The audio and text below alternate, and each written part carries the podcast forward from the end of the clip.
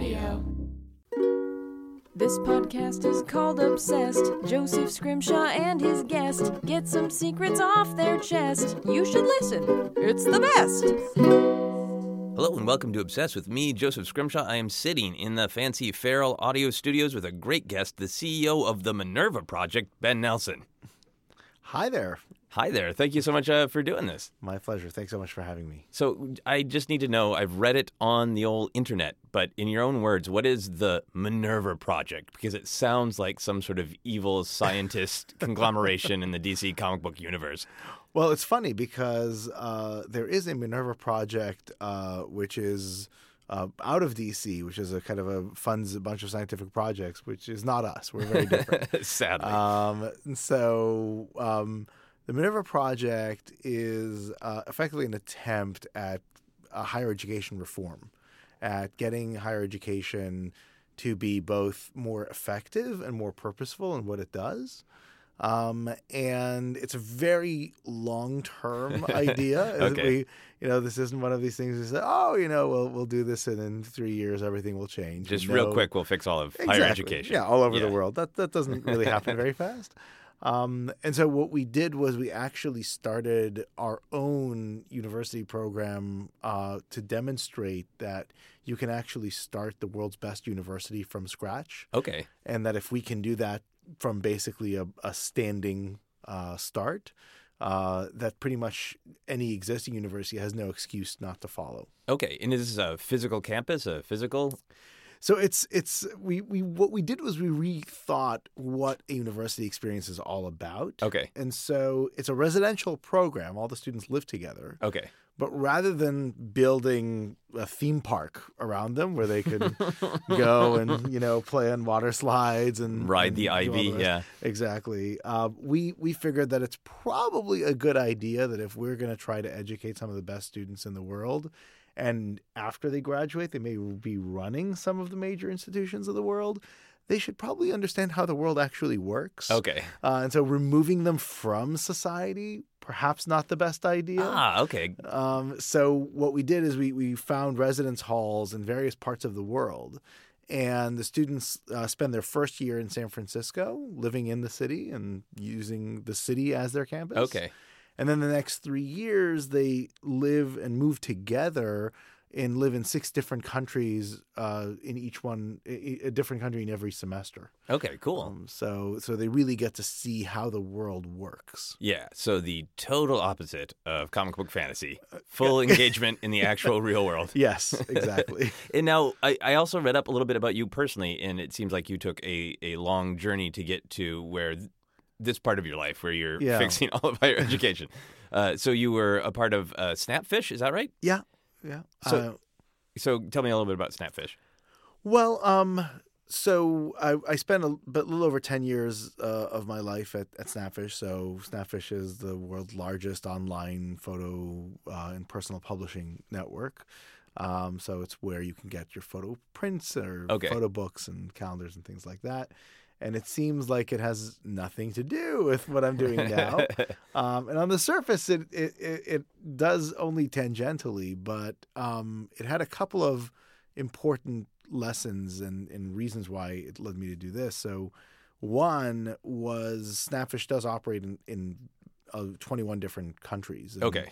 Uh, and one of the reasons that Snapfish was so successful is that it didn't just try to have everybody come to just use the Snapfish site. In fact, the majority of Snapfish's transactions and revenue and things like that comes from sites it operates for other um, retailers. Okay. And so it was a big lesson that if you build a really, really great product, you can find better distribution by actually going to people who already serve customers already. Uh, and similarly, the way that we approached Minerva was kind of with that idea from the beginning, rather than trying to create the world's biggest university or to somehow educate, um, you know, everybody ourselves, which doesn't, Yeah. doesn't make any sense. What we wanted to do is have a very small university that you show that see how good it can be, and then enable other universities to adopt that model. Okay, cool. So that So- was a big, a big contributing factor. Awesome. So between all these life experiences, at this point in your life, what is your noun? What do you consider yourself? Do you consider yourself an entrepreneur, a, a, a superhero of education? You know, uh, it's it's kind of an interesting uh, question. Um, I would I would put myself somewhere between a reformer and a zealot. Uh, Official business terms, right? Yeah, official business terms. Um, and and that's because I think when you find a mission um, in life, when you find your life's purpose, it's um, it's hard to defocus away from that. Yeah. Right. It's not.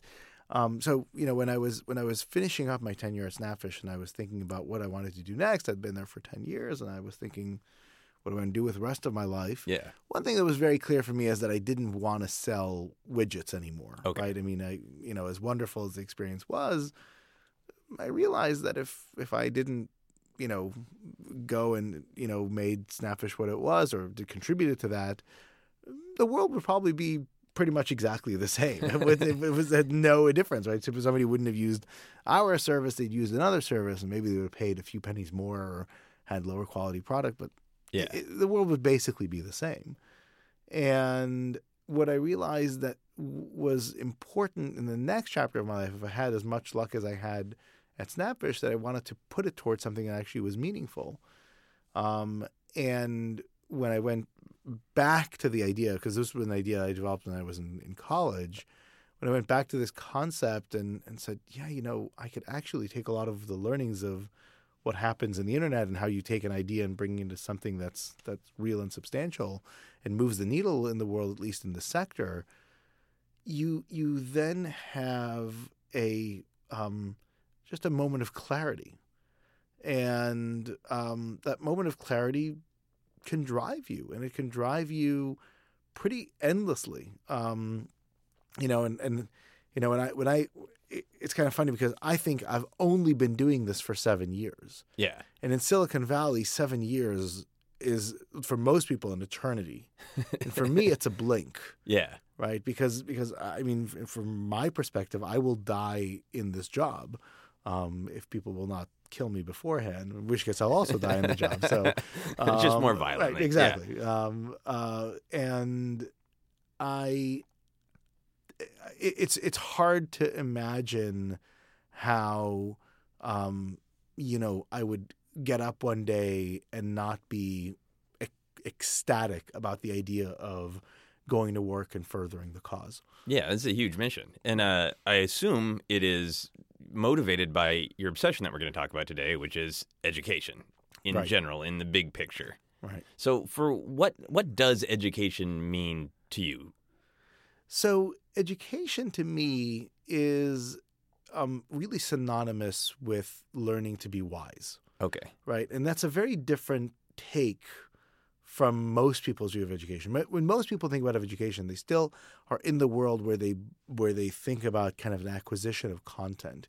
Even when you ask universities, "What's your mission? Why do you exist?" They'll say, "Oh, we're here to create and disseminate knowledge, right? Create in research, disseminate in education." But in the world that we live in, dissemination of knowledge is not actually done in educational institutions. It's done you know, as it was done after the printing press, right? Yeah, it was it's done, done by, on Twitter right now. It was done yeah. on Twitter. It was done. It's done on, on Google, on the internet, on Wikipedia. It's done obviously even better in you know published research that you vet, uh, uh, etc. But the dissemination of information is not really what education is about. Yeah. education should be about you know even in the world of the dissemination of information, how do you evaluate whether or not the piece of information that you're reading is accurate, how likely it is to be accurate, what degree of accuracy Yeah. does it have, etc. Not to mention then what do you do with this information? And so the if you really think about that, it's it's it's practical knowledge. Yeah. And a good education teaches you how to appropriately apply practical knowledge to the given situation Yeah. and which type of practical knowledge. And that is actually the definition of wisdom.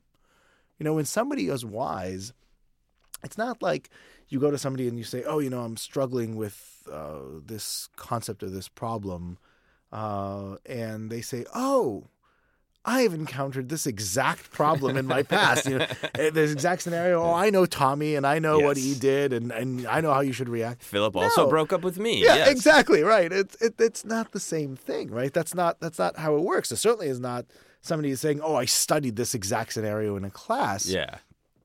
You recognize patterns.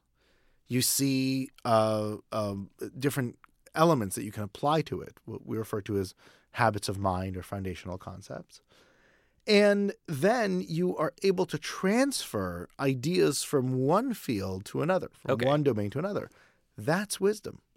And it turns out you can actually teach that. Really? Yeah. Uh, is it just a, a matter of the way in which you teach that you uh, don't have as much emphasis on facts? So it's a combination of what you teach and how you teach it, right? And this is really the, the key of what an education is. And this is um, sadly not something that we discovered, right? So it would be one thing You didn't disseminate that knowledge, Right, create and right, disseminate right, that correct. knowledge? We did not create that. Uh, we're trying to disseminate in many ways. But it would be one thing if we were to say, "Oh, you know, we've we've made this shocking discovery, and we've kind of gotten to the root of education. This has not been known to humanity before, and now we're kind of bringing it forth." It turns out we've known this for a long, long, long time. I'm just really We've just crappy at ignored it. applying it, right? Exactly. exactly. We we just don't have an educational system that has until now really had an incentive to do this. And and so the, the idea is and, and this is really one of these um, amazing findings is that when when you learn, for example, to think critically in a certain domain, it is shocking at how little that domain can be transferred to another domain. So I'll, I'll give you an easy uh, example that I think people can uh, can at least it's relatable for me. So imagine imagine you you know you were going to a, a, a doctor and you weren't feeling well, right? Uh, and the doctor you know could easily diagnose the issue, and she would say, yeah, you know, I can prescribe any one of four medications, you know, to you. But she knows the illness. She knows, you know, obviously how old you are and how much you weigh, etc. But she would need to know two things about you before she would know which of those four medications to prescribe. What are the two things that she would need to know? Uh, about me in order to, to figure that out? Yeah.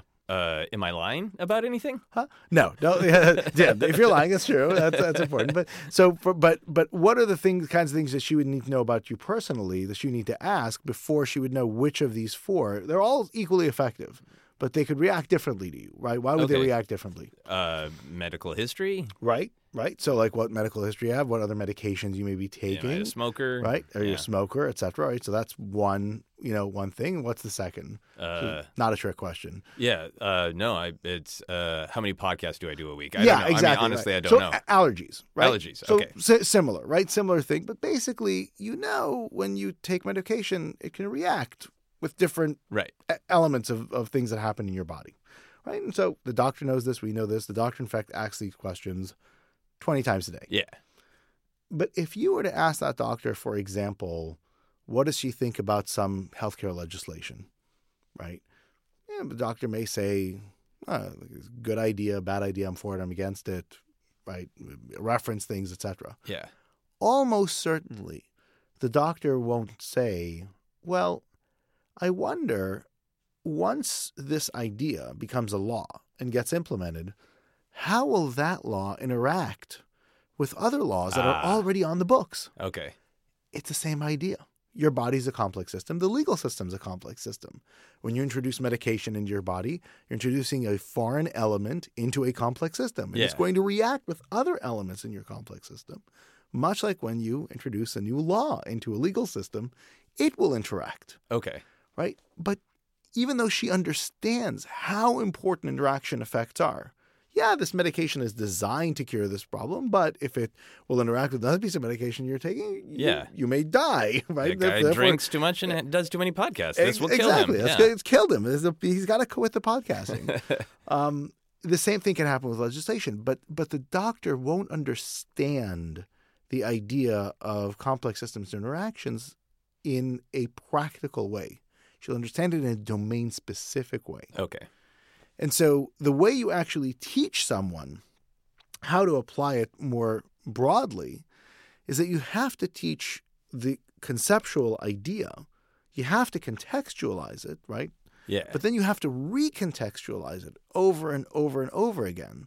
So then when you teach it in medical instance or legal systems instance and maybe even an interpersonal uh, uh, instance, yeah. then when somebody deals with it or, or encounters a time to uh, to deal with complex systems interactions in let's say uh, an economics environment or a market environment, it'll immediately occur to them. It'll become a habit of mind. It'll become something that they look for. Just train them to ask those questions Exactly. and say, oh, "Cool, cool." Uh, that's an amazing and uh, awesome idea of education, and I like it because at least partially that's uh, how I was educated. I was in the International Baccalaureate in Yeah. high school, and it was uh, not as uh, I think wise is what you just said, but definitely taught a little bit more of like question things, Right. and like in particular in our history classes when we wrote about why an event happened, it had to be the social, the political, and the cultural. So you know to get you thinking a little bit about like one thing does affect another thing, and we're not all in our own lanes of knowledge. Exactly. Um, but I want to go back to your experience as a child and like your first experiences with education. Yeah. Did you like going to school in like second grade where you're like, hooray, I'm learning. I love education. Um, I I like going to school, but not because I was learning much. Because my parents are, are both educators. My my mother was a teacher. My father's a scientist. In fact, my mother eventually became a scientist and worked with him.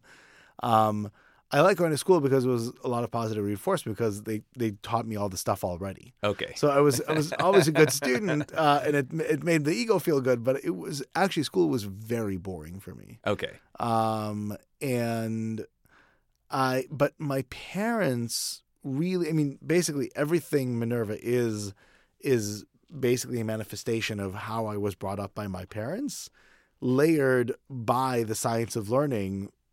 Given that I, when I actually started this university program, I had real academics come in and say, "Oh, you know, all of those instincts that you had growing up, turns out they're actually proven by science." Okay, cool. Um, and so my it was really the way I was brought up by my parents. This whole idea of transfer, of learning something in one context and applying it to another.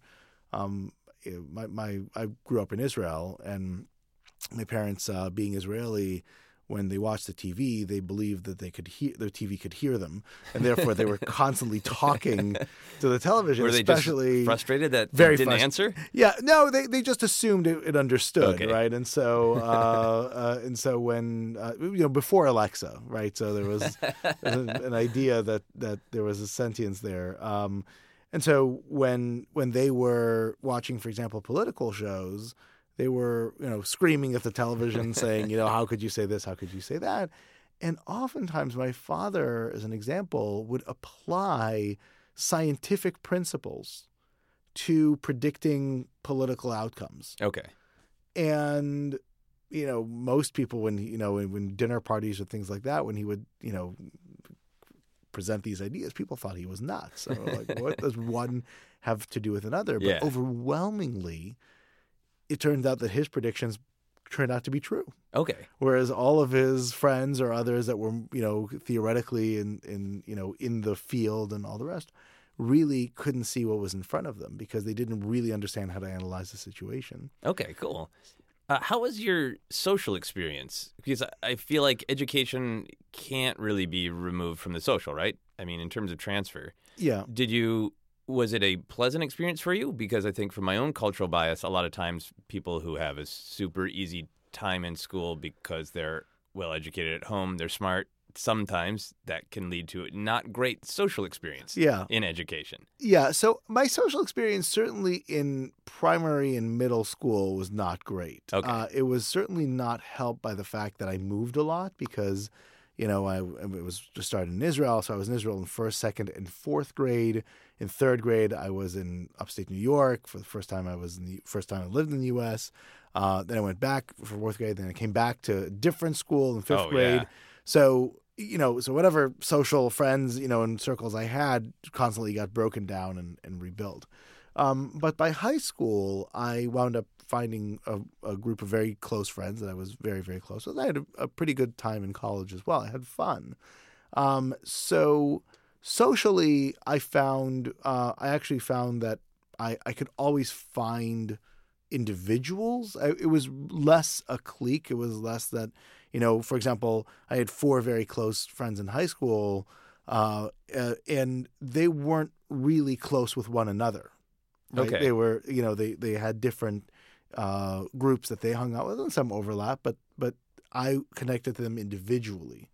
So um, I think the same thing was true in in college. Um, so I always preferred to connect with the individual rather than The group the group.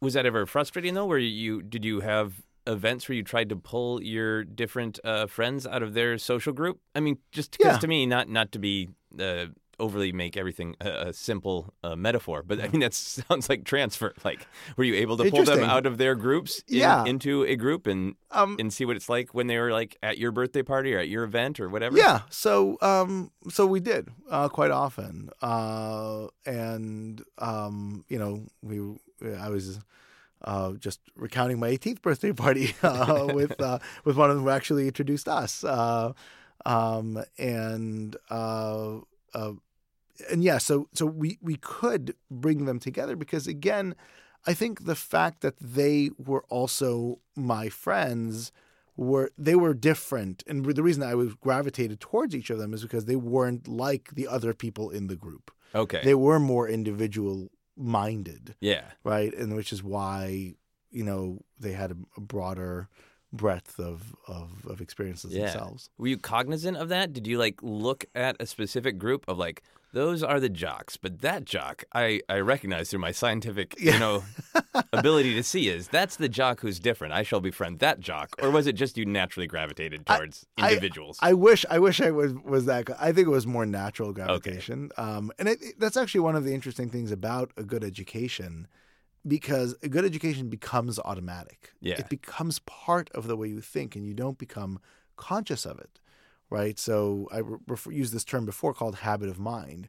When you train your mind, uh, or uh, somebody else trains it, as my parents trained it in mine, to to basically automatically recognize patterns, you don't actually realize you do it eventually. Yeah. Um, initially, you do. Initially, you you say, "Oh, okay, I need to look for this. I need to filter that," um, and usually that actually comes from bad experiences, right? That's where wisdom historically comes from. We don't have a Right. structured education. Don't touch the hot thing. Yeah. Exactly. Don't touch the hot thing. Make the same mistake. You know, have socially awkward eight years in school, and then say, "Hmm, not a good idea. I'd rather not repeat that." And so you finally see pattern Yes. recognition, which is like, oh, you know, trying to befriend the popular person, you know, and then getting burned, you know, for the twelfth time. Probably not a good idea to repeat. So, But this time will be different. yeah, exactly. Yeah, interesting. Um, so your parents gave you this good start in education. It certainly made school easy for you, uh, and, and put some of these larger ideas in your head.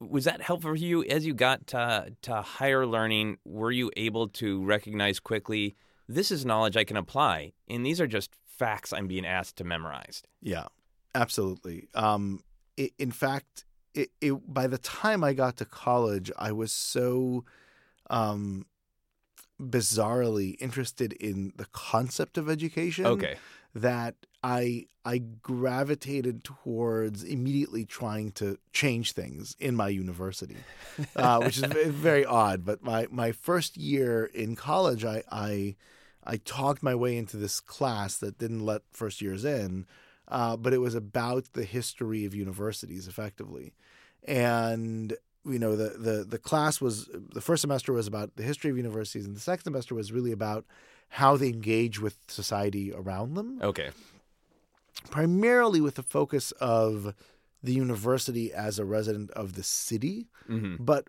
when I kind of read about the history of universities and saw how important they were to society, I figured that the interface there was actually much more important than how it treated the local community, um, and in really how it interfaced with by producing its graduates and, and all the rest. And so, uh, my my freshman year paper was uh, effectively about how to fix the curriculum at the university. How did that go over? which is really absurd. Um, it, it was uh, my my professors were very supportive, and so I thought, oh, this is great. So I marched the paper like into the provost's office, uh, and the provost, um, uh, you know, to his credit, he he you know he read it and you know he did like the he marked it up right. Oh, so he gave like the red marks and was like, oh, you, this is grammatically incorrect and all the rest of it I really didn't need, uh, but it was appreciated, I guess. Um, but you know, it was generally dismissive, right? Yeah. It was, you know, and and and but it, it was the beginning of the obsession, Yeah. right? And so when when I I started saying, look, you know, this is a better model, and it was a much more degraded version of what we're doing now, but the core idea was there. The the pushback was not in in relation to what Penn was doing. It wasn't no one made the argument that what I was proposing was not better than what we were doing. Okay. The argument was you know either oh it needs work, it needs to iterate, etc., which is obviously legitimate, um, but it was really about but it's never going to happen. Okay. Uh, because what I found out was students weren't at the university to learn, and professors weren't there to teach, and administrators were there to raise money. And that combination of factors meant that the actual product, the actual core of the educational mission of the university was more of a well, you know, it's a way to distribute budgetary funds from different departments. And, you know, if you actually have a core curriculum, then you, you know, like who is going to take the, uh, you know, enough art history classes because they won't count for the requirements. And, you know, it was just a, a, a, a really sad, you know, almost realpolitik way of looking at shaping a mind. yeah. Um, and, and so I gave up. I spent four years trying to, to lobby for this. Oh, really? Yeah. So, So- basically, the majority of my time in college I spent on trying to fix the university. Did you feel like you got the education that were you being educated at the same time or were you really like young and hot stuff you had a good idea and like I will bear it while these So- professors try to teach me in a bad way while I try No. to change the system. So I was um, I was really lucky. So I was so I went to the University of Pennsylvania, and I was in the honors program at Penn. Uh, uh, and so uh, the nice thing about that, which which by the way, today I would probably not even get into Penn. Oh, really? This was a this was a wildly different time, right? Okay. Where when you applied to college, I mean, Penn's acceptance rate was close to thirty percent. okay. right? It was a very, very different era than it is today. Um, and and the honors program, what it did is it gave you access to these small seminars with the best professors on campus. And I I actually was was so focused on my education, I, I took more honors classes than any student had in history Oh, really? because I didn't care about anything else. I didn't care about my major. I didn't care about any, you know. So I just minimized the amount of time that I went on the on their structured program at the university and tried to create my own education. And I I went and worked with professors to create new classes to effectively pilot these ideas. Okay. Um, and So you were sort of using yourself as the guinea pig to prove that this would work? correct. And and the and I did it like in bits and pieces, right? Yeah. And so, and it was never re- I never really did it. I never really implemented, but I figured, oh, you know, I get, I think I'm, I think I'm learning. Um, but I t- basically did it all myself. Okay. And I didn't know what I was doing. And it turns out, um, when you don't know what you're doing, it doesn't work. So when I graduated, so here, you know, here I spent my four years as an undergrad trying to fix the system, trying to create my own education for myself. And I go to, you know, and I fail, right, because they don't change. And so I, I give up, I graduate, and I go to work. And in my first job review, I'll never forget this. I went to a consulting firm which had students from all the Ivy League universities, and they all had, to, you know, different different roles. And you know, I got a what was comparatively, supposedly, a very good review, like top of my class. And this is your job. my your first job, my job. Okay. but the review was awful. And basically, the review said, "You don't know how to think." It, yeah. It- it was- Wow. wow. Right. I mean, so here I spent four years. I could. I helped the honors program start a class called "How Do You Know?" Okay. Right, specifically to figure this stuff out, and it just wasn't any good. Yeah. It didn't work. right? I did I made stupid mistakes. I would I would do work. I didn't sanity check my number, so you know the cal- I thought the calculation was right, but it would come up with an answer that was an order of magnitude too big given the size of the market, and I didn't I didn't instinctually catch it, and you know all sorts of other things. Yeah. right. Um, that college was supposed to teach me, and I was trying to. And again, it's not like anybody else was do, doing did well on these metrics in, in this in this segment. We were basically all uneducated, and that was such a stark, you know, recognition that you know so many people say, oh, you know, just just ask students, uh, you know, what they should learn. They, they'll figure it out. Yeah. That is this really stupid idea, like really stupid. Um, it's it's like you know, it's like imagine you, you know, I, I like to use medical analogies a lot because I, we all we all go We to all doctors and we all to, have yeah. to, right? So imagine that you busted up your knee and you needed surgery, Yeah. right? And so you go into a hospital and the doctor, you know, puts under local anesthesia, and, you know, cuts open your, you know, your the your skin and and then you know takes out a scalpel and then and before he does anything, he turns to you since it's local. You're still conscious, and he says, um, "What do you think I should cut first? Hey, you, think, you think I should cut that tendon or, or this? Uh, you know, is that what, what? You know, what, what do you think? I mean, if you had any wits about you." Under local anesthesia, you would be running out of that room, right? One-legged, hopping Yes. over. Power right? There's hop. right there, there's no way that you'd let him operate on you. Education is brain surgery. It, it Yeah. is it is rewiring your neurons, and so you want your brain surgeon to ask, yeah, what, what do you think I should rewire?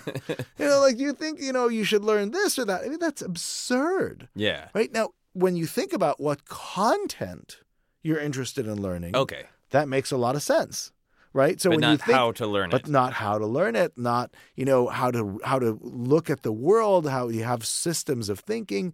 This needs to be left up to professionals, right?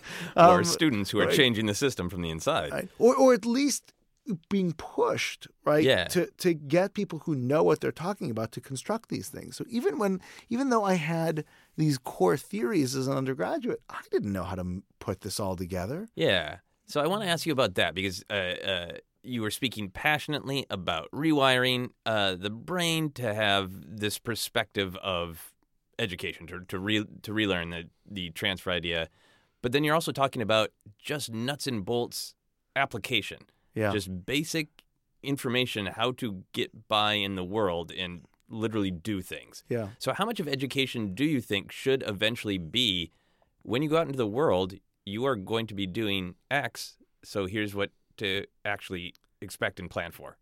Well, I, I think a lot of them are one and the same, right? I mean, you know, I don't think it's an accident that universities say they teach you how to think critically, Yeah. or they teach you how to solve problems, or they teach you how to understand how the world works, or to communicate effectively. I mean, these are the kinds of things that we do, no matter what field we go into. Yeah. So obviously, there there are things you need to know that are field specific, but those things are much, much, much easier to learn Yeah. than actually changing the way you approach problems, changing the way you approach dealing with other people, Yeah.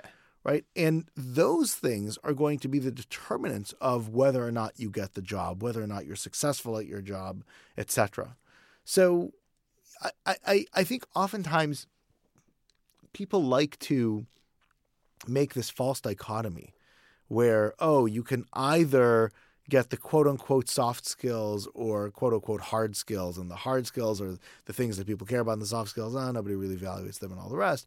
But the fact of the matter is, soft skills aren't that soft, right? Doing very deep analytical work is quote unquote a hard skill. Yeah. It's transferable, but it's very difficult to learn and it's equation based and, and, and all the rest, or at least, you know, uh, um, uh, systematically analytical. Yeah. Um, whereas a lot of content stuff is relatively soft, right? You don't have to really remember, you know, X, Y, or Z. You have to really understand perhaps like the underlying principles Yeah. and how to apply them. And so that dichotomy doesn't it never made sense to me, right? And um and and to me, the greatest lessons I got when I was in college were not ones that were part of the course, They were actually things that I I encountered outside of or by talking to my professors about why they made the decisions they made Okay. uh, in structuring the course that did, and, and then I it was just some brilliant insights. Yeah. So I think this is my bias. So, uh, and you are i- in education mastermind. So, by all means, I might be full of crap, but uh, but I always wrestled with wanting there to be more application. And Yeah. application can be like I'm a doctor and I know what part of your knee to cut. Yep. Or it can be I studied philosophy, so now I have some ideas on how that might actually change my behavior or relationships. Um, Absolutely. one of I had a triple major that I put together, which is partially because I wanted to learn those things, and I also got out of uh, having to do a language and didn't have to get up every day. Uh, so only so high-minded on my part. Uh, but I was really excited to do this new program at the University of Minnesota at the time, which was uh, cultural studies and comparative literature. So previously, it had just been here's some stuff Freud thinks. Right. And this new program was here's some stuff Freud thinks. And now we're going to read Dracula and we're going to say, what would Freud say about Dracula or One Flew Over the Cuckoo's Nest? And then I was like, ah, Yes. I love this now because it's not just boo doo doo. And there, we had one class where the professor said, like, we don't need that application stuff is BS. So here's just you're going to write a paper every week about Freud, and he got deep into like you know the oceanic feeling and sort of like how basically getting getting down to some sort of like so you know so our connections to humans are it's just you know instincts, it's meaningless, and he just really getting out there. And I remember asking him, like, you have you spend a lot of time in class talking about your daughter, and you just went on a long speech about how relationships aren't real, and that's what we've learned from Freud. So like, do you ever apply that? and he's just like, never thought about it. Moving on. Well, so you, you hit the nail on the head. Applications are actually the only way to get students to cement these ideas in their mind, right? Because an original application, again, this is what wisdom is. Yeah. Wisdom isn't uh, thinking about an abstract idea in the context that you encountered it. Yeah. That's absurd. That's not wisdom. That's just regurgitation, Yeah. right? Maybe it's it's it's it's no transfer analytics, which is you you you you have some particular field and you're like, well, you know, wh- what's the underlying principle behind it? Write the paper about it. But wisdom is by definition a novel application. That's what it is. Yeah. And so we hunger for the ability to do that. Right? In fact, our brains want to be able to, to understand this. And when you apply, that's when you actually exercise your ability to truly cement the idea in your mind. And in fact, this is one of the, the great secrets of education. The only way for you to remember is for you to be engaged with the material. Okay. So if you do not, in, if you're not engaged, you can cram and study for the final, and you know, and pass the final. But then six months later, if you're given the same final with different questions, you will re- forget ninety percent of what you were supposed to remember from a lecture test based class. Right. Because You you, just- haven't been thinking about it or applying it. You've or- never applied it. You've never applied it. You've never actually struggled with it, right? And internalized the idea. Whereas if you do an active learning class, a class that has applications, same professor, same subject matter, same quality of students, two years after the class is done, you should be able to retain 70%. Okay. So you go from 10% retention to 70% retention, right? And this is the pedagogical element. This is the element of not just what you teach, but then how you teach it. And applications are the root of that, Yeah. right? So, for example, in Minerva classes, 100% of the time you spend in class is application. You do all of the content acquisition outside of class. You do your readings, you do some problem sets, some, some assignments, etc. But when you go into class, it's novel application. Yeah. And okay, cool. So, do you crave yourself being educated? Like, if you could snap your fingers and somebody could just come into the room and start educating you on a topic, what would you want to be educated on right now? Well, it's it's kind of funny because um, I often have to remind myself that I do not have a Minerva education. right? So uh, so I see our students developing in understanding the world in ways that I don't understand, uh, and that's perhaps the most um, s- the saddest thing for me personally because you know I I mean, obviously, having thought of many of these things, I have some of the instincts, but they're not systemic. Yeah. and uh, and so oftentimes I have conversations with my students, and I, and it reminds me I'm not a an educated person. So so the first thing I want to Pen do, honors, not educated, huh? well, it's you know this is this is really what drove me to go back to Minerva to begin with because the whole premise, the whole I, concept about why I thought it was so important when I was an undergrad is Oh, so the a liberal arts education, the whole point of a liberal arts education is this. It is to teach practical knowledge, right, Yeah. in Benjamin Franklin's words, or useful knowledge in Thomas Jefferson's wor- words, in order for our republic to work. I mean, it is the basis of non-monarchic systems of government Yeah. right? And so, and by the way, that's not just the American model. It's any model where you are not born into your station. You actually require a, a citizenry from which you can select people, whether they're voted or appointed or what have you, that can transfer ideas from whatever they did before to governing. Yeah. That's the entire point. That's the In the an extra point. frustrating one right, Right. now in Yeah, our world, isn't it? Correct. But you know, but this is a problem we've been encountering for a long, long time. And the world today is unforgiving. You know, I I I, I don't know if you had a chance to read Team of Rivals, Doris Kearns Goodwin's book on Lincoln Uh, and, I and his not. cabinet. Um, great book, highly recommended.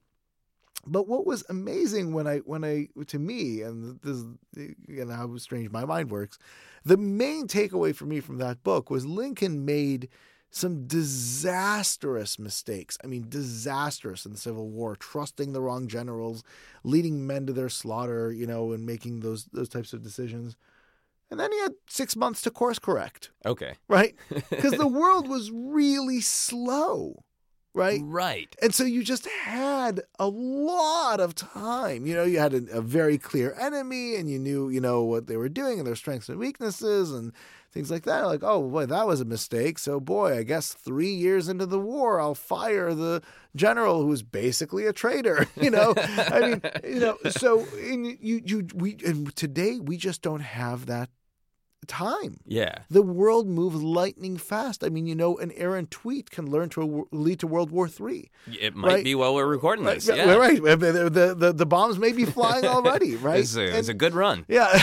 so it's it's it, it's really we, we just not only can we not afford not to have people who have wisdom running the show, Yeah. um, we just can't afford even wise people we cannot afford for them to take the time they used to be able to take and so my hypothesis when i was an undergrad is if if we don't fix this we're going to be in a world of trouble Yeah. right and and i'm not just talking about politics i'm talking about the people who run companies the people who run nonprofits the people who are trying to lead the charge in scientific research The whole climate change thing. everything Yeah.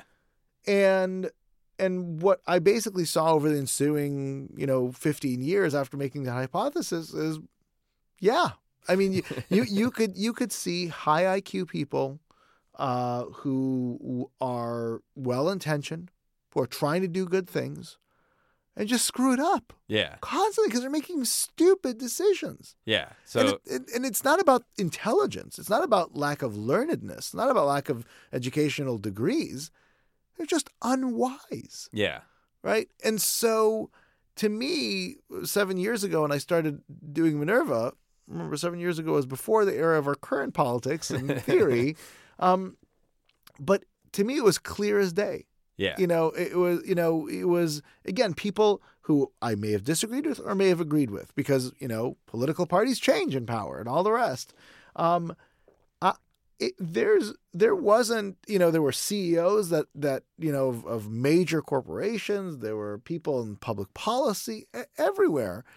And it was a lot of lazy thinking, a lot of, you know, mistakes. And these mistakes affect people's lives Yeah. Constantly. Every second. every yeah. second, right? And and they affect their livelihood, they affect their health, they affect their their, their longevity, their um and, and oftentimes these are life and death decisions. And we just can't afford to stand by. We can't afford to be to say, "Oh, okay, well, you know, you know, you have a degree in chemistry, so from a great university, you'll figure it out. Yeah. It doesn't work that way. Here are the grammatical errors on Yeah, your paper. right. But I'm sure your knee will be fine.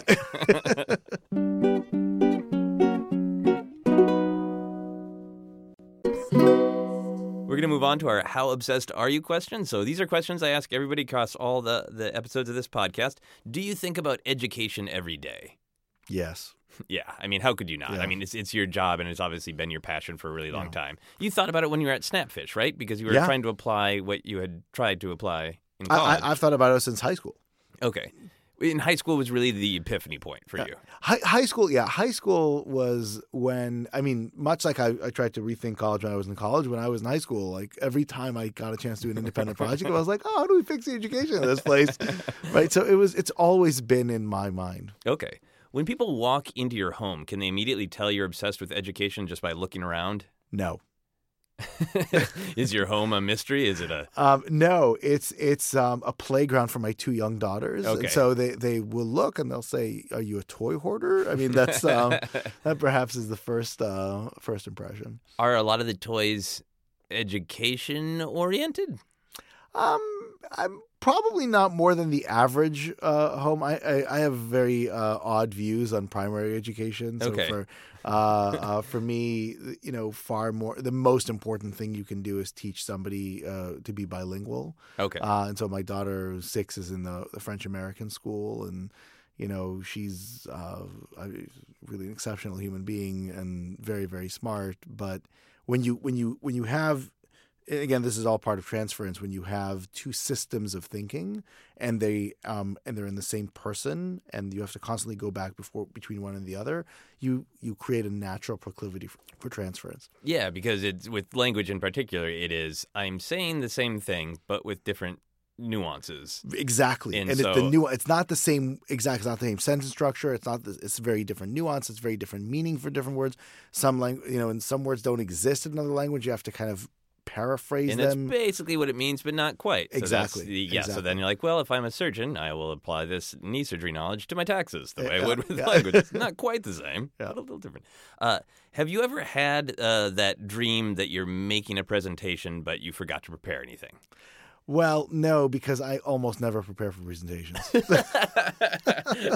a great way to avoid nightmares Yeah. is to just embrace them. I don't have a very good memory. Um, Okay. But I'm actually okay at having a conversation, as most people are. Yeah. And I think of presentations as basically having conversations. Sometimes, you know, the audience doesn't respond for 45 minutes, but, um, but, uh, but to me, it is so much easier to get up in front of a crowd having no idea what I'm going to say and then start engaging in conversation as opposed to trying to memorize what I need to say 45 minutes and then try to recall, oh, what do I need to say now? What do I need to say now? Yeah. So I never prepare, and um, uh, so, I mean, I don't know if people enjoy what I say when I when I give presentations, but at least I have a good time. It seems like you have come to certain analogies that you feel are effective for communicating your ideas, like Mm-hmm. over the course of this podcast. Did those come up then uh, for yourself as almost like um, just over time? Like Yeah.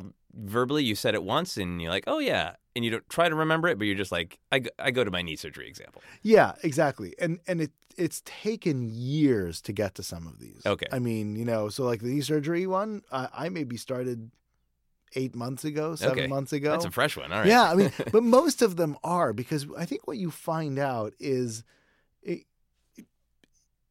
the the world presents you with learning Yeah. all the time, and so an an analogy or an example that you give that you think is brilliant one year, you'll learn more and more, and then you'll realize, oh, well, you know what, actually. You know, you could refine it. You could make it better right. right? Um, so, for example, the the medicine example of, of the complex system interactions, I've been using that for three or four years Yeah. because that to me is one of the clearest. I've tried others, but this one is one that people just uh, have a more instinctive Yeah. understanding of. Um, there are others that just occurred to me recently, um, and you know, you play them out and you see how people react to them, and that's really the point. The point isn't. Um, it's not to win a debate. It's not to uh, to be clever. It's you get your message across? Yeah, and that's a great. That makes a lot of sense too. Wanting to be a little bit more uh, fluid in your presentation, and it's just like here is wisdom. I shouldn't have to write wisdom down if I truly have it. It will come out as I chat. Yeah. Uh, cool. Would you get an education-based tattoo? no. Why not? It's your it's your guiding light. Yeah, I'm not. I'm not into tattoos. I'm not. uh You know. um So again, probably the exact same reason we had the previous conversation, right? Things evolve. Yeah. Tattoos do not. They do very painfully. very painfully. Very, Very painfully. painfully. Good, yeah. So, Uh, why are you not a tattoo person then? Just just because of the that evolution? Uh, is there anything that would make you want to mark your body? No, No. no. You just want to be able to be in that constant state of fluidity? Yeah, exactly. It's like I'm. I'm. I don't. uh um, I, I, I must say, I just don't, I don't get it. Okay. Right. The other thing is, you know, I also, I mean, I love art. Yeah. Um, and um, my tastes in art evolve. Okay. Right. I mean, I I, th- I think if you are not evolving, you know, I had a, a rule when I was when I was 18 years old. Yeah, I'm very I'm a very odd person, so I make I make all these all these like rules. And so one rule I made when I was 18 is that if I when I was going off to college, I said if I recognize the person who lived in my body 12 months before at any given point, I was doing something wrong Really? and that was something I, I held to my core. And between the ages of 18 to 26, which is roughly the time when your brain plasticity basically stops being totally crazy, and, Yeah. um, I had no idea who the person was that was in my body 12 months before. I was horrified by what that person did, thought, you know, etc. I was like, why? Oh my God, who who was that guy? I mean, embarrassing, right? Um, and um, uh, and that just continued. Yeah. Um, and I thought that was so good. Now, now I'm uh, I'm an old man. I'm in my 40s, uh, and That's um, something I think we need to rewire. yeah, what is yeah. old? What is old? Uh, Uh, only but- half my life. Right, Exactly. Now I get to feel old for Uh, for- half for- of for my half my- fucking life. Let's rewire that. yeah. Um, but I, God, I hope I'm still changing. I Yeah. hope I'm still growing. Do you And, check in on New Year's and go, ah, I gotta change something? You know, I should more than I do because uh, you know because the rate of growth changes pretty dramatically. Yeah. Um, I I check in on milestones. Milestones just further apart. You know, I think about who I was when I started Minerva seven years ago. Very different person. Okay. uh, and and to me that's that's good, but I- can't do it every twelve months anymore. No. Do you want to be better by some metric of your own Oh, mind, or do you just want to be different? Of like, I like pur- purple's my favorite color now. Like, yeah, I, I think better is better than different. Uh, you know, I I um I'm not. I, I I do believe that that you that there are things that are objectively better. I'm not a Okay. you know uh, I'm okay, you're okay uh, in all things. so yeah, I do think that that one should look to improve themselves. okay, I, I I agree with that. I think we need a little bit more of like, no, that's. Yeah. I, I heard your. The point of listening is to hear your argument and then say, well, I listened and that was good, and now I disagree with you. Exactly. and bye if necessary. Would you get in a fight with a family member if they insulted education? Uh, sure. Like not not a physical Not a fight. physical yeah, one, but yeah, yeah. Oh yeah, an argument. Yeah, I mean, but we, I would get an argument with my family if they, you know, disagreed on how Yeah. good a f- dish of food is. Is that So, just culturally a part of your Yeah. your family Yeah, that we, it's we, okay to yell? When we talk, we basically argue. I mean, it's it's the arguments uh, are the the the basic mode of communication in my family. Okay, so I'm from the Midwest, and you know Yeah. I, some of the passive aggressive stereotypes are true. In that sort of like a raised voice is the worst thing that can happen over a family dinner kind of thing uh, happens. What is your family's version of that? When when do you if yelling at the TV is the starting point Yeah. of communication? Uh, what what crosses the line? Do you have to get physical to cross the line? No, what crosses the, what crosses the line is funny enough is is uh, is not listening. It's not Okay. engaging. ah, right? So so avoidance oh, unacceptable in our family. that's great. Yeah, it's uh and you know and that's it's a very it's almost the difference. Like if you want to be passive aggressive, that's you know Yeah. it makes people very upset. So like the most offensive thing you could say is, "I'm fine, I'm fine." Yeah, that's like that's unacceptable. I, I though believe me, I've tried it because it, it's exhausting. yeah, yeah. But you were passionate o- enough about education, obviously, that you would defend it even if it meant crossing some boundary of culture. Yeah, uh, look, it's when you're again when you're a zealot, Yeah. you're not. It's not okay. Yeah. It's not okay to send your kid to Brown, right? it's not okay to have them design their own education. Yeah. That is not acceptable, Okay. right? Right. Yeah. Yeah. Yeah. You've come to that determination, and to you, that is not better. Right. Okay. Excellent. Uh, would you have an education themed birthday party? Um, no, because I'm also not into imposing. Okay. I'm into convincing. But it's not imposing if you tell people ahead of time and it is their choice to come or not. yeah, I mean, but what what would an education themed birthday party be? It just doesn't sound like a lot of fun. Well, if you just said, come to my birthday party and we will all leave with some kind of knowledge we can apply oh, tomorrow. oh, sure, yeah, I would do that. Yeah, 'cause sure. that's then almost like a, a kind of a Yeah. party game of like, what what do you know? What did you experience this week that I can turn into Oh, absolutely, absolutely. I was thinking more about like you know, dress as your favorite textbook, and that's not. I don't know if that would work, but uh, I would love Yeah. to do that one. I know which mine, uh, which one I would dress up as. Uh, an old astronomy textbook. I didn't understand what was inside, but I liked the cover because it had space on it. So I would definitely addresses that. Uh, if you were blocked from entering a classroom where you were uh, teaching or educating in some way, if you were physically blocked by a bear, would you try to get around the bear? uh, get around the bear. Yeah. as long as they didn't have to be proximate to it where it could kill me. I'm not into death. I, I generally, yeah, I'm generally, I, I believe that living to fight another day is probably a good idea.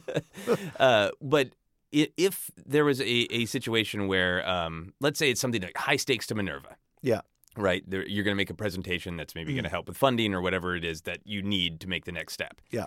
But you do physically need to get around a bear. You don't need to fight it. You just need to either get the bear away from the door or take the physical risk of squeezing past. Oh, I'd get the bear away from the door. Okay. Yeah, I, I would. Yeah, squeezing past a bear again, again, really important for Minerva. But if I die, uh, That's not. Does yeah. Minerva die with you? If a no, bear mauls but, you? No, but I would like to see it through. Okay, I mean, I, enough. I think the idea is is uh, is out there and doesn't need me anymore. But uh, I, I, you you know, we have this concept in uh, in Judaism called nachat. It's like when you get um, uh, um, good feelings by seeing others do, Okay. um, and you know, yeah, you want that. Yeah, you don't want the that. bear to take that away. Yeah, no. Yeah. so, do you have any applied uh, uh, wisdom, wisdom that you can apply already from life that you could use to get a bear away from a door? Well, to get a bear, they- don't use human psychology. So you have to know some things about bear psychology, which I believe is you have to make yourself bigger, make loud noises, Yeah. uh, not carry food on your person, uh, you know, those types of things. Okay, look at man, you're right there with it. That's great. This is the last "How obsessed are you?" question. If every time you learned a new idea, someone else in the world forgot an idea, would you still want to learn new ideas yourself? Um, if they were forgetting bad ideas, sure.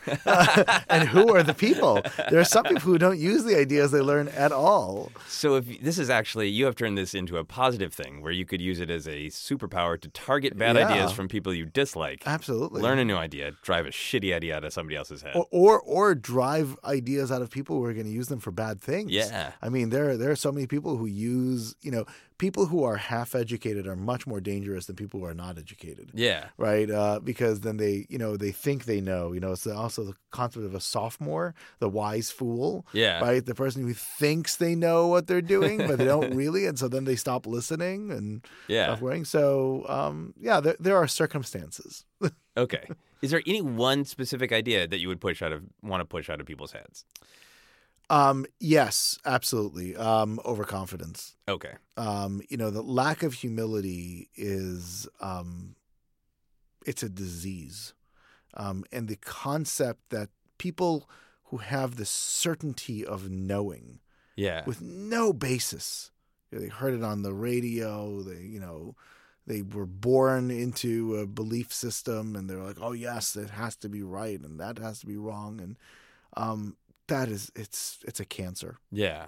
So you feel along with your uh, checking in with yourself once a year to to uh, observe your growth. Uh, is that humility for you? Is that making sure that you always question so that the the person you were a year ago who was convinced of certain things by refreshing, you're questioning those things?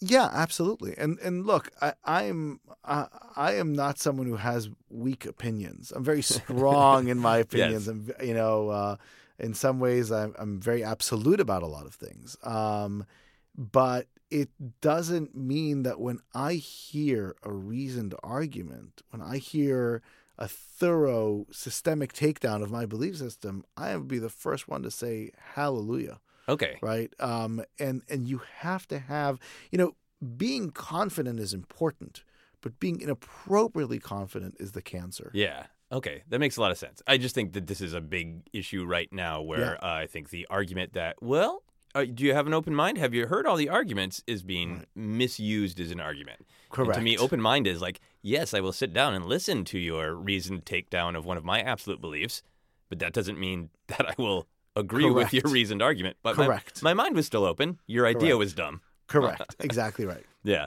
Can you make a noise to sum up your obsession with education? Oh, um, it would require a very large scream into this microphone. It may hurt people's ears. Can you do a very quiet version of it? um, it would be. um, you know, it's it's like you, it's it, the noise that embodies when you go to somebody with a penicillin pill and they say, "No, no, I'm going to stick to leeches." yeah. Right? It it's just infuriating. Okay, so your obsession on some level is about being infuriated with wanting things to be better. Yeah. Okay, that's awesome. Uh, I like to have people rate their obsessions on a scale of one to seven, seven being the highest, one being the lowest. It's just random because I like seven. so, where would you rate yourself on a scale of one to seven? Um, you know, it's interesting. I would actually rate myself around a six. Okay. I mean, it sounds it may sound like I'm I'm kind of off the deep end, but you know, when like when it's time for opera, I go to opera. Yeah. Right? it's like I don't I don't do this twenty four seven. Yes, yes, I think that's perfectly fair. Yeah, I, I for me, seven is when it's like a part of every moment of your Yeah. existence, Which like, it is not. No, and you're like, eh, maybe a birthday party. Yeah. What's this about a bear? you're not like. So you've got some places where you're holding back. Uh, besides Minerva, or I guess um, if you want to point people specifically to where they can learn more about Minerva, are there stuff that you want to plug?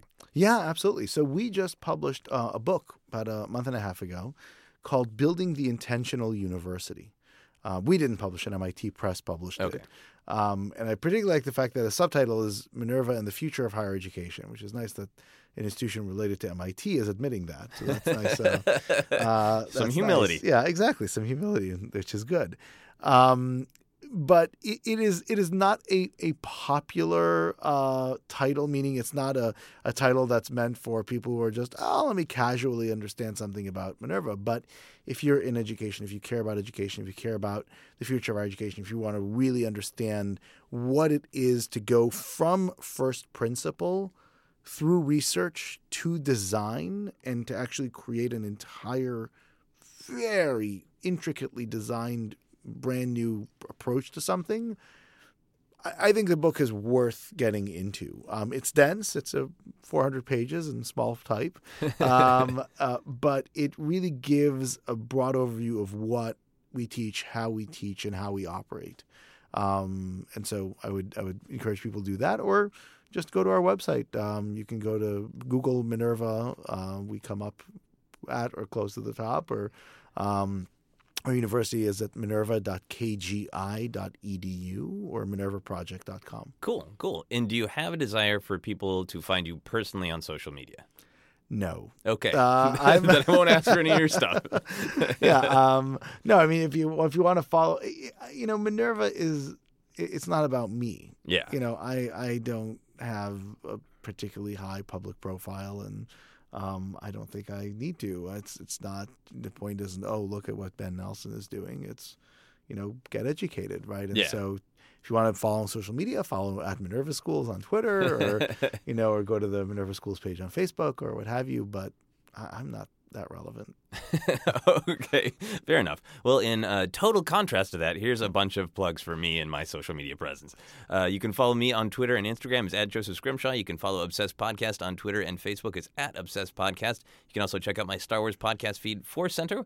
And for info on all my upcoming shows and comedy albums and stuff, you can check out my website at josephscrimshaw.com. We've got a bunch of live episodes of Obsessed coming up, one in Minneapolis in December and one in San Francisco in January. You can also support Obsessed by backing us on Patreon Patreon. For as little as $1 a month, you get access to our monthly patron only bonus episode where my wife Sarah and I talk about something we are obsessed with in the moment. Full info on that, patreon.com slash Joseph Scrimshaw. All right, so here are some final questions. They don't have anything to do with your main obsession, but they can if you want. If you actually did have a nickel for every time you did a specific thing in life, what thing would that be? Explain what Minerva is. Explain what Minerva is. you can just see those nickels falling in Oh, your yeah. mind. Do you just do this on a day to day basis? Like if you go just to a restaurant? and- everywhere, everywhere. And I try to avoid it sometimes. I'll, you know, say, "Oh, what do you do?" "Ah, I work in education." Oh, you know, and then it's thirty minutes later. Okay. Yeah. And do, you always enjoy it, or y- y- it sounds like there's a little bit of dread? Like uh, a common thing that happens with comedians is especially like on air flights. Uh, Yeah. Where people are like, so what do you do? And as soon as you say comedian, it's just this weird barrage of assumptions and questions and insults. Yeah, it's um the to me it, what's actually interesting is this is the the this is actually where I do come into it because I'm the founder of the university. Yeah. You don't meet people who found universities every day, and so there's a um there's this kind of then assumption. It's like oh you must be different special etc and i don't think i am. And um and that makes me feel uncomfortable because i don't like you know when you interact with people it's um especially because we are on a mission and and trying to do things you know it's one thing to proselytize about somebody else's religion Yeah. it's something else to proselytize saying by the way you know and so um it, and, and that's the only reason why I, you know, if I was anybody, if my role was anywhere else, if Minerva was somebody else's idea, I would be nonstop, you know, pitching it, talking about it, etc. But because it was my idea, Yeah. I try to I try to suppress that fact as much as possible when I meet people, and then when they eventually say, "Well, what do you do there?" and so you know, I Mhm. run it, and you know, and, and they're like, "Oh, is it your idea?" And then I have to go through that. And you just change the topic to opera. uh, if you could shoot one of these two things out of your hands, which would you choose? Lightning or soup? Lightning. I love it when people answer these questions like I'm dumb for asking them. Like, of course, lightning. What's wrong with you? Now, why would you want lightning? Do you like Um, superheroes? Um, sure, you, you like superheroes, and I would just imagine that lightning um would get people. Well, I mean, soup would definitely get people's attention. But in a um, different way. just in a very different way. But I'm also I'm not a huge soup fan. you know, I think if you would have said something like chocolate or lightning, Okay. well, then that would be a little bit harder. So Fair enough. Yeah. It's a shot in the dark, so who knew? But uh, won't be dark long with your lightning hands. The final question for everyone on the podcast is what is happiness? what is happiness? Um, that's a really really hard question, It but I will I will give you a very uh, absurd point of view. Um, uh, happiness in many ways is being content, uh, and a, a big part of being content is just that. It is realizing that your your needs, what you believe your needs are, turns out are not your needs. Um, people think they need a lot more than they do. My, my wife always yells at me about this because uh, my mother is a, a Holocaust survivor. And so, you know, my wife always says that my perspective is, well, you didn't go through the Holocaust, so, you know, give it a break, right?